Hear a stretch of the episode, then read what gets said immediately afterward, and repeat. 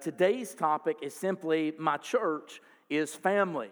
But you think about it, there's something about family. You want to make sure you're in the right family, that you've got the right family. Now, it reminded me of this elderly lady in Florida. This elderly lady in Florida, she was uh, shopping. She come out and she sees in her car four men getting ready to take off in her car. So she drops her shopping bags and she pulls out her gun. And she said, I got a gun.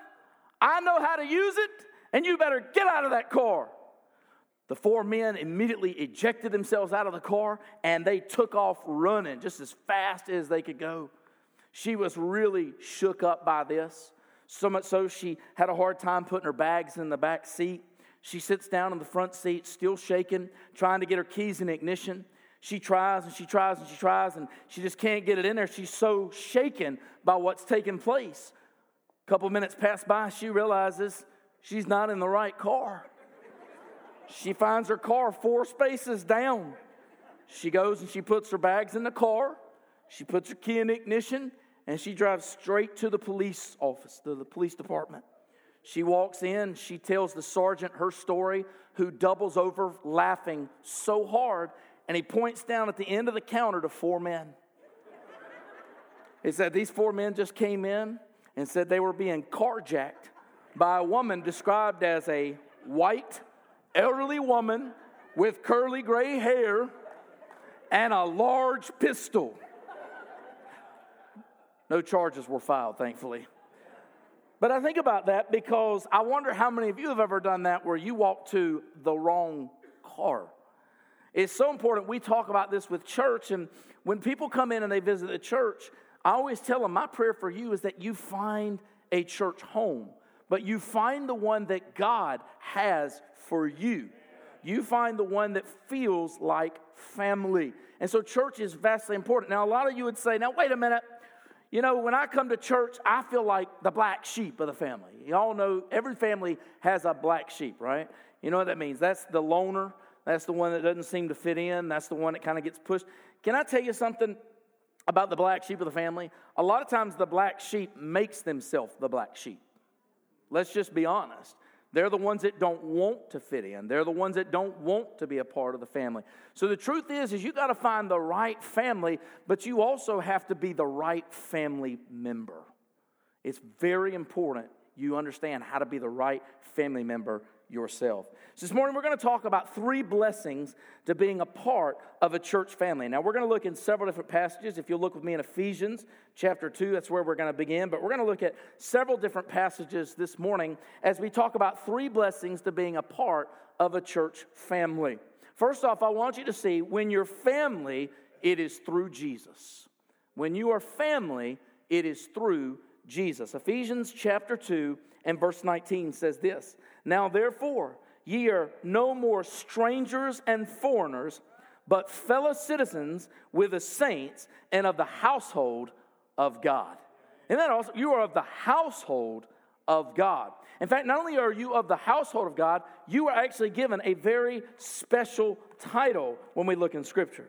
In John chapter 1, verses 12 and 13, it says, But as many as received him, to them he gave the power to become the sons of God, even to them that believe on his name, which were born not of blood, nor of the will of flesh, nor the will of man, but of God. You are now called the children of God. The men are called the sons of God. Ladies, you're called the daughters of God. Now imagine that. Now, there are two ways to be a part of a family. Did you know that? You're born into it or you're adopted into it. And scripture kind of teaches us both things for us as Christians. We are born into the family according to John chapter 3, beginning in verse 3. Jesus answered and said unto him, talking to Nicodemus, Verily, verily, I say unto you, except a man be born again, he cannot see the kingdom of God. Nicodemus saith unto him, How can a man be born when he's old? Can he enter the second time into his mother's womb and be born? Jesus answered, Verily, verily, I say unto you, except a man be born of water and of the Spirit, he cannot enter into the kingdom of God. That which is born of the flesh is flesh, and that which is born of the Spirit is spirit. Marvel not that I say unto thee, Ye must be born again. The wind bloweth where it is listeth, and it hears the sound thereof, but canst not tell whence it cometh and whither it goeth. So is everyone that is born of the Spirit. Now, a lot of times when we read that passage, a lot of people say, well, what does he mean by being born again? Sometimes people have the wrong mindset. They have the mindset of Nicodemus, which is to say, do I crawl back into my mother's womb and be born again? And the answer is no. Psychology uses the term of being born again. What they'll do is they'll wrap you up in a sheet, bound up tightly like you're in the womb, and you got to bust out of it in order to be rebirthed, as they call it. Psychological babble is what it is. Only way to be born again is through Jesus Christ. The only way to have a brand new life is through Jesus Christ. The only way to be transformed is through Jesus Christ. The only way to have a new start is through Jesus Christ. You don't get do overs in life. Unfortunately, that would be nice if you could just say, you know what, let's just hit the reset button and let's start this thing all over again. Well, here's the thing there is one that can allow you to hit the reset button. His name is Jesus. The Bible promises that He will forgive you of your sins. He will cleanse you of that old life. He will bury that old life, and He will give you a brand new life in Him. When you're family, it's through Jesus. And you can be born into the family and be given that special title as the children of God, as the sons of God, as the daughters of God. 1 John 3, verses 1 and 2 Behold, what manner of love the Father hath bestowed upon us, that we should be called the sons of God. And therefore the world knoweth us not because it knew Him not. Beloved, now we are the sons of God. And it doth not yet appear what we shall be, but we know that when he shall appear, we shall be like him, for we shall see him as he is. In Galatians chapter 3 and verse 26, for ye are all the children of God by faith in Christ Jesus. Let me tell you something today, you can be born again. You can start fresh. You can hit the reset button. You can enter into a new family. You know what's amazing about that? I, I love my family. My family is back in North Carolina. My parents live in South Carolina, and so we're kind of all over the place.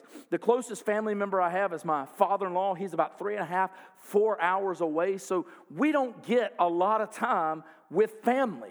We, we even were further away when we were in Alabama. We don't get a lot of time with family. And so when we moved here, we knew who would be our family. It would be our church.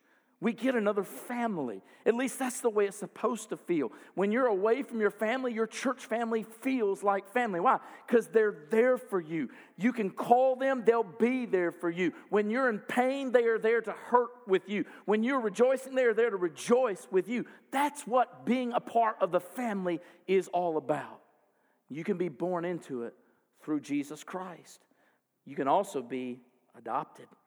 Galatians 4, verses 4 and 5 says this But when the fullness of the time has come, God sent forth his Son, made of a woman, made under the law, to redeem them that were under the law, that we might receive the adoption of sons. Now, let me tell you something being adopted is not secondhand. Please understand that. Adoption is not second hand. Let me tell you something. You had more rights in biblical times when you were adopted than if you were born in the family.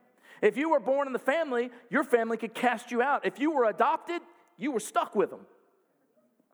Really, you couldn't cast them out. You couldn't get rid of them. But here's the thing, when you think about what scripture tells us in James 1:27, what does it tell us? It says true and undefiled religion is to take care of widows and orphans. Adoption is one of the most beautiful things in this world because you are taking on the privilege, please understand, the privilege of taking on more children. And it's a blessing. There is nothing so unheard of when you think about the way Jesus talks. We are the adopted children. He brought us in, He accepted us. We are not physically born into the family, we are adopted. We are brought in through redemption. We are made new, and we are given a new name. There's nothing wrong with that picture at all because it is a beautiful picture of God's love for His family. Are you one of His? Are you a part of His family? When your family is through Jesus. Number two, when your family, you enjoy the blessings of the Father. Let me ask you this how many of you wanted to spend time with your dads when you were growing up? You would have given anything to spend time with them. Throw a ball, play a game, do anything. I remember that's the way I was when I was a kid. I wanted my father's time. Now, here's the thing Many of you probably grew up in a day and age and you thought, well, I want to give my kids more than I had. Can I just give you a news flash? Your kids don't want more things, they want more of you. They really do. When your family, you enjoy the blessings of the Father. Listen to Ephesians 1 and verse 3. Blessed be the God and Father of our Lord Jesus Christ, who hath blessed us with all spiritual blessings in heavenly places in Christ. Do you realize that we have all the spiritual blessings that come from our Father? It's not gifts so often as we think, but in fact, there are so many things. I'm, I'm only going to list three of those things this morning. The first blessing that we get with the Father is a personal relationship. Listen to Romans chapter 8, verse 14, and then verse 16 and 17. For as many as are led by the Spirit of God, they are the sons of God. Verse 15, for ye have not received the spirit of bondage again to fear, but ye have received the spirit of adoption, whereby we cry, Abba, Father. The Spirit itself beareth witness with our spirit that we are the children of God. And if children, then heirs, and heirs of God, and joint heirs with Christ, if so be that we suffer with him, that we may be also glorified together. You have a personal relationship with God. Think about that for a moment. The God, the creator of all the universe, that made everything that exists, that has given breath to every life that is in this world, every human, every animal, everything, has given life to all things. He wants a personal relationship with you. He wants to talk to you. He wants to hear from you. He wants to bless you. He wants to help you. He wants to watch over you. He wants to protect you. He has a personal relationship with you if you're in the family. That is a great blessing when you think about it. Can I tell you something? I never worried growing up. I didn't have to. You want to know why? If I were, if, if somebody was picking on me, if my dad stepped out, I knew I was good, right? If if somebody come up and was getting on to me and I hadn't done anything wrong and my dad was there, my dad would stand up for me. If somebody came to the door and wanted to hurt our family, my dad was there to protect us. There were so many spiritual blessings, so many physical blessings of having a physical father. There are so many spiritual blessings to having a spiritual father. He wants a personal relationship with you. In other words, he wants to hear your voice. So often, we as the children of God neglect prayer.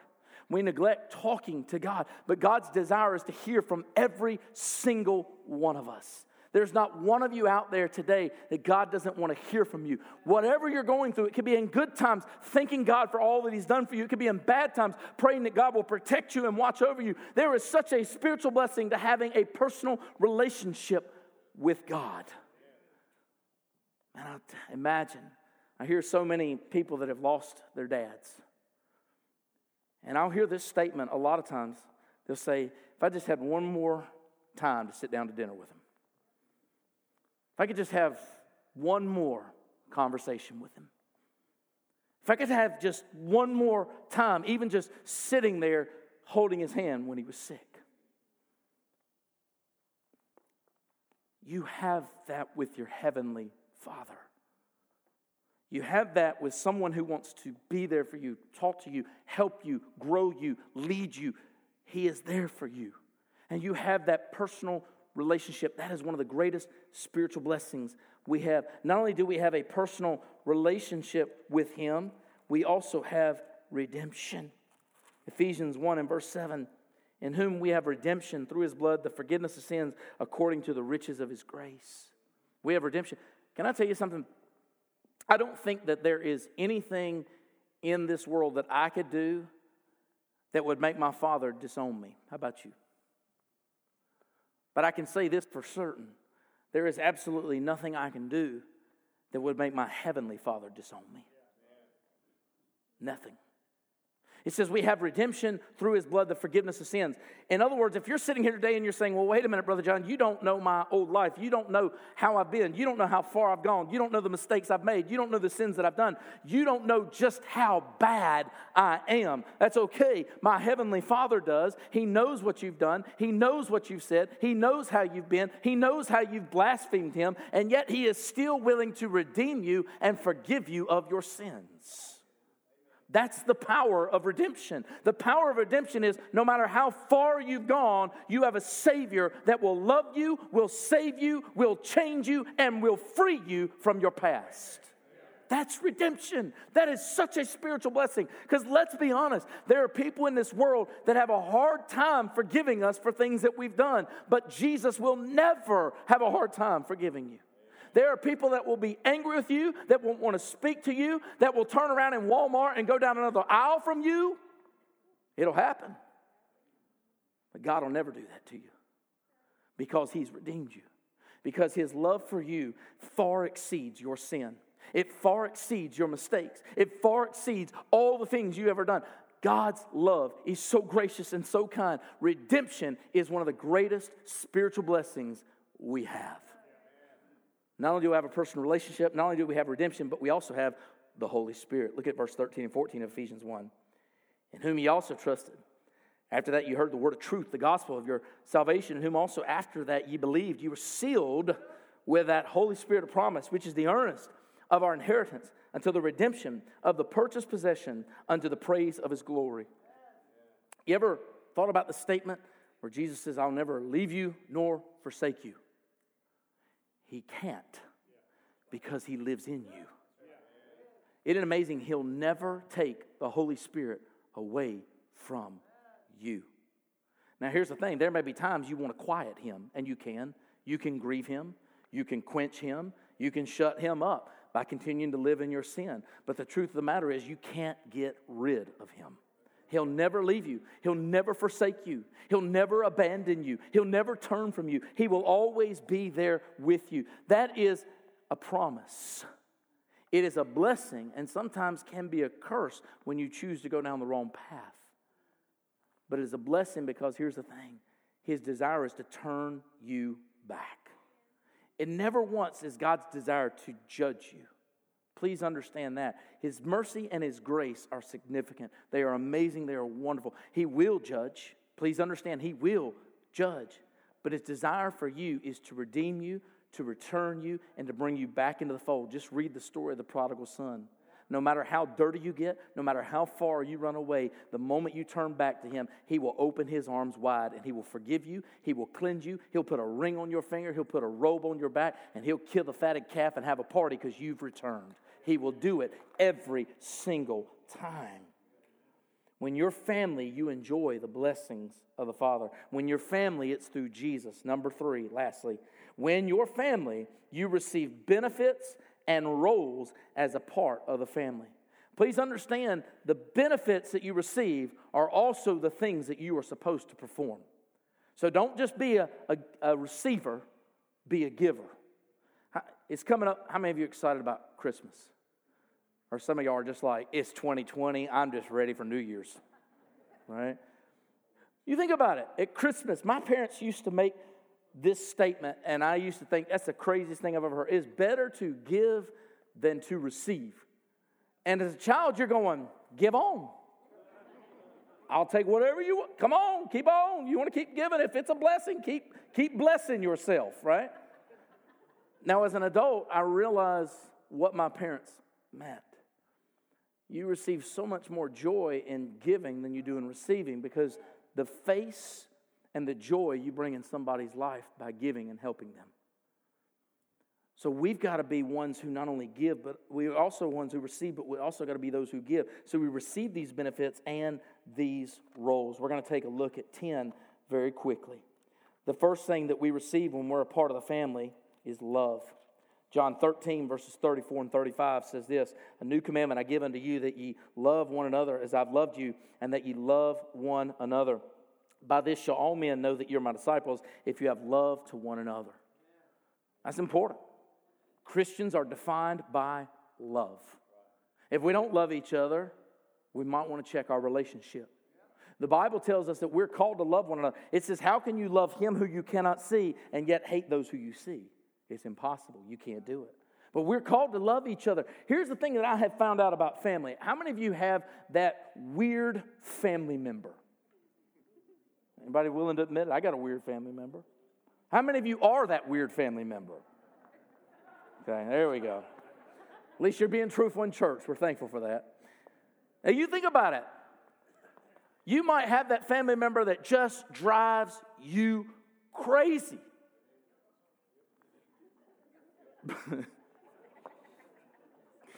but if they needed you because they're family, you would be there for them. That's love.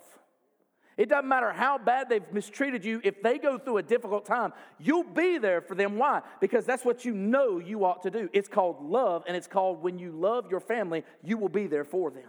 That's the way it is supposed to be in the church. When somebody is in need, we are there for them. Why? Because we love them. They may be that estranged person that seems to drive us crazy sometimes, but we love them. And we'll do anything for them because they are family. So, love is one of the benefits and one of the roles that we have. Number two, we're called to bear one another's burdens. Galatians 6 2, bear ye one another's burdens and so fulfill the law of Christ.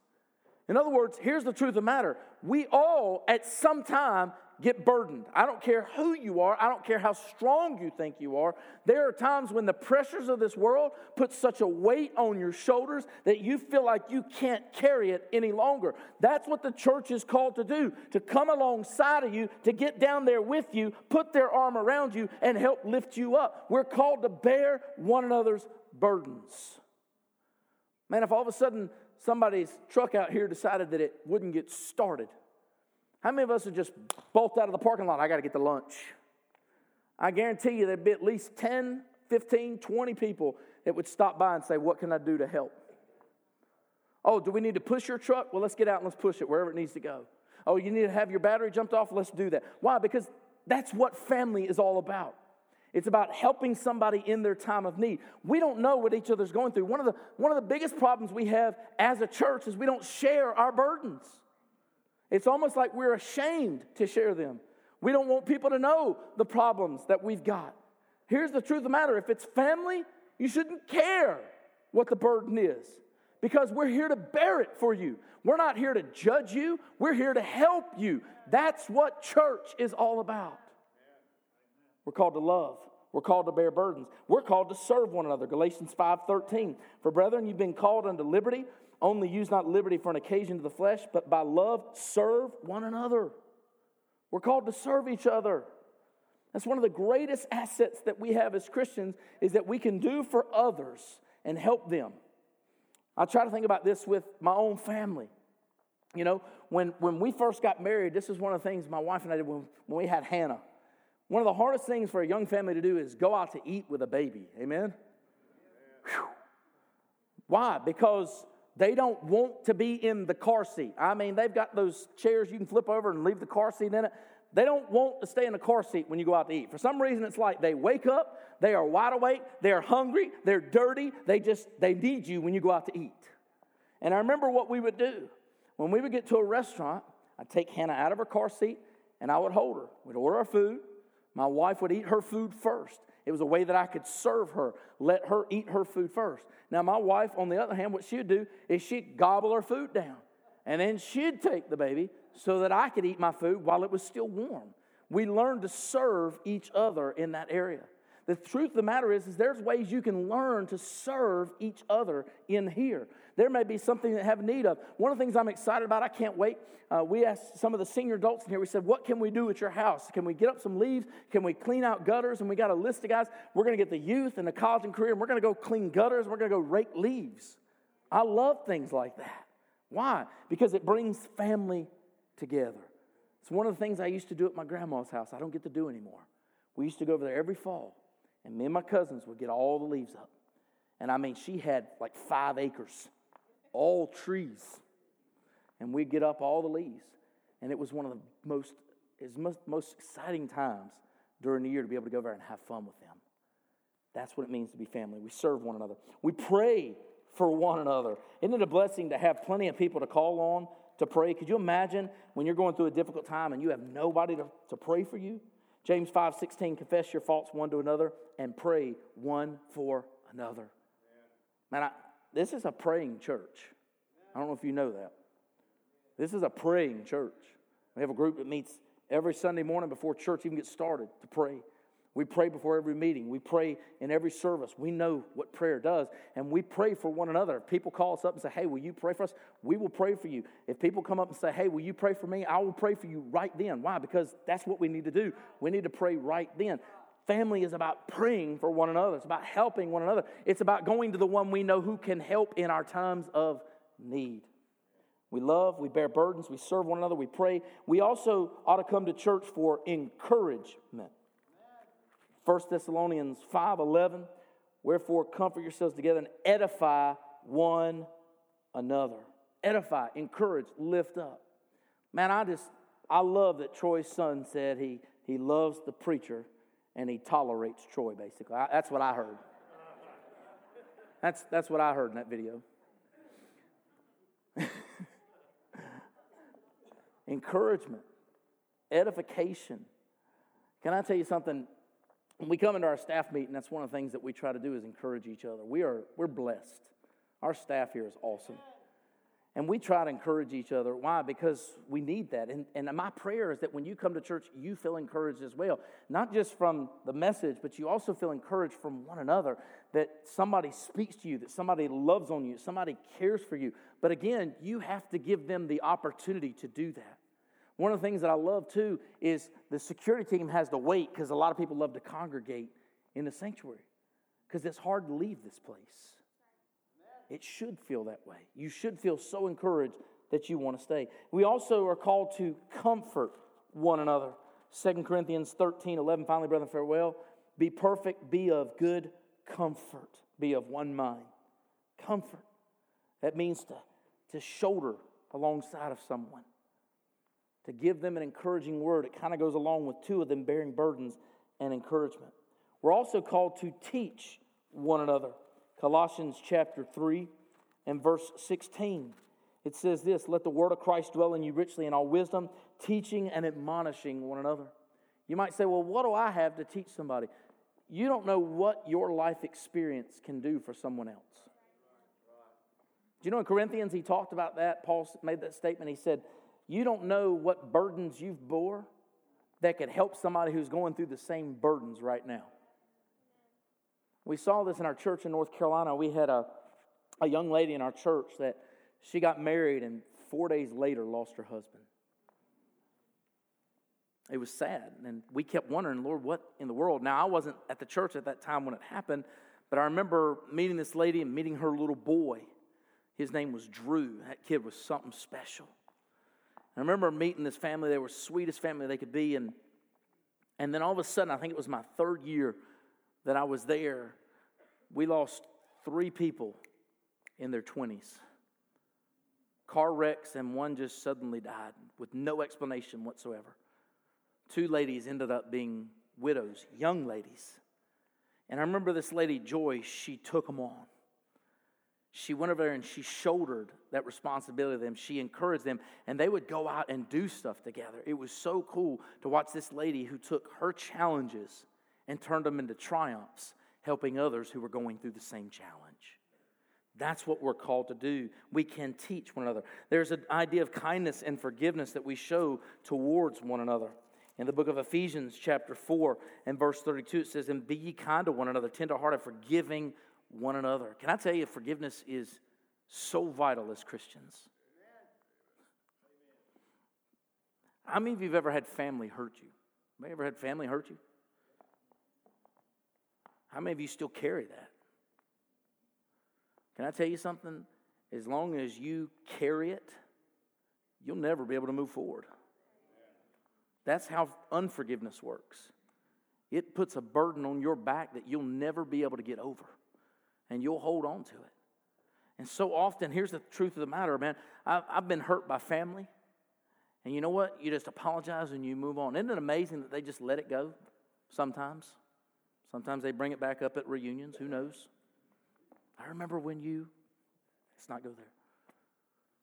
But when it comes to church, there should be an idea of forgiveness for one another and kindness towards one another because that's what we are supposed to do. Number nine, strength. I love Ecclesiastes chapter 4, verses 9 and 12. It says a twofold cord is not easily broken, but imagine a threefold cord. Man, I used to love Red Rover. It was one of my favorite games as a kid. I was like a bull, man. I just blazed through it, truck people sometimes, you know. But I loved it. Why? Because the stronger your cord was, nobody could get through. The same is true with the church. We ought to strengthen one another, be there for one another, and help one another during those difficult times. Lastly, there's discipline. I love this one. I know this sounds strange that I would love discipline, but listen to this one from the way Paul talks to Timothy. In 1 Timothy 5 1 and 2. Rebuke not an elder man, but entreat him as a father, and the younger man as a brother, the elder woman as mothers, and the younger as sisters with all purity. Could you imagine if we approached every person like they were family? Even when they did something wrong, we go to them like their family. Older men like our fathers, younger men like our brothers, older ladies like our mothers, and younger ladies like our sisters. Can I tell you something? I said one cross word to my mother one time. Any of you guys ever done that? I woke up next week. She slapped me so hard, and I deserved it. I didn't speak like that to her again. I was a teenager and very foolish. But I think about that. If I were to speak to every elder lady in the church as I spoke to my mother, it would be different, wouldn't it? If I seasoned every conversation with every young lady in the church like my sister, it'd be different. If I seasoned every conversation with every elder man in the church like my father, or younger men like my brother, if we just treated one another like family, you see, that's why I love my church because my church is family. Every one of you is my family. Now, you may not want to claim me, but I'll claim you. I'm serious when I say that because my promise to you is I'll be there for you. But I'll also tell you this you got to let us know when something's going on, or we can't be there. We can't police social media and expect to find everything. We want to be there. And that's what church is all about. It is family. My prayer for you is that you find the right family, and, and I believe you found it. Right here. I believe it. I try to say this often because I really hope you believe me when I sincerely say, I do love you. I love this church. I love the people of this church. This church is my family. I pray you sense that it is your family as well. And I pray that we will love one another like we've never loved before. And I pray that we'll reach those who are not yet of our family as well. Jesus said there are sheep not of this fold that he longs to bring in, and I believe that. My prayer today is that you understand the importance of being a part of the family. But the only way to be a part of this family this morning is through Jesus Christ. And if you don't know him as Lord and Savior, you can make that change right now. You can be a part of the family right now. And then experience the results of having a loving Heavenly Father and a wonderful family. Let's pray. Father,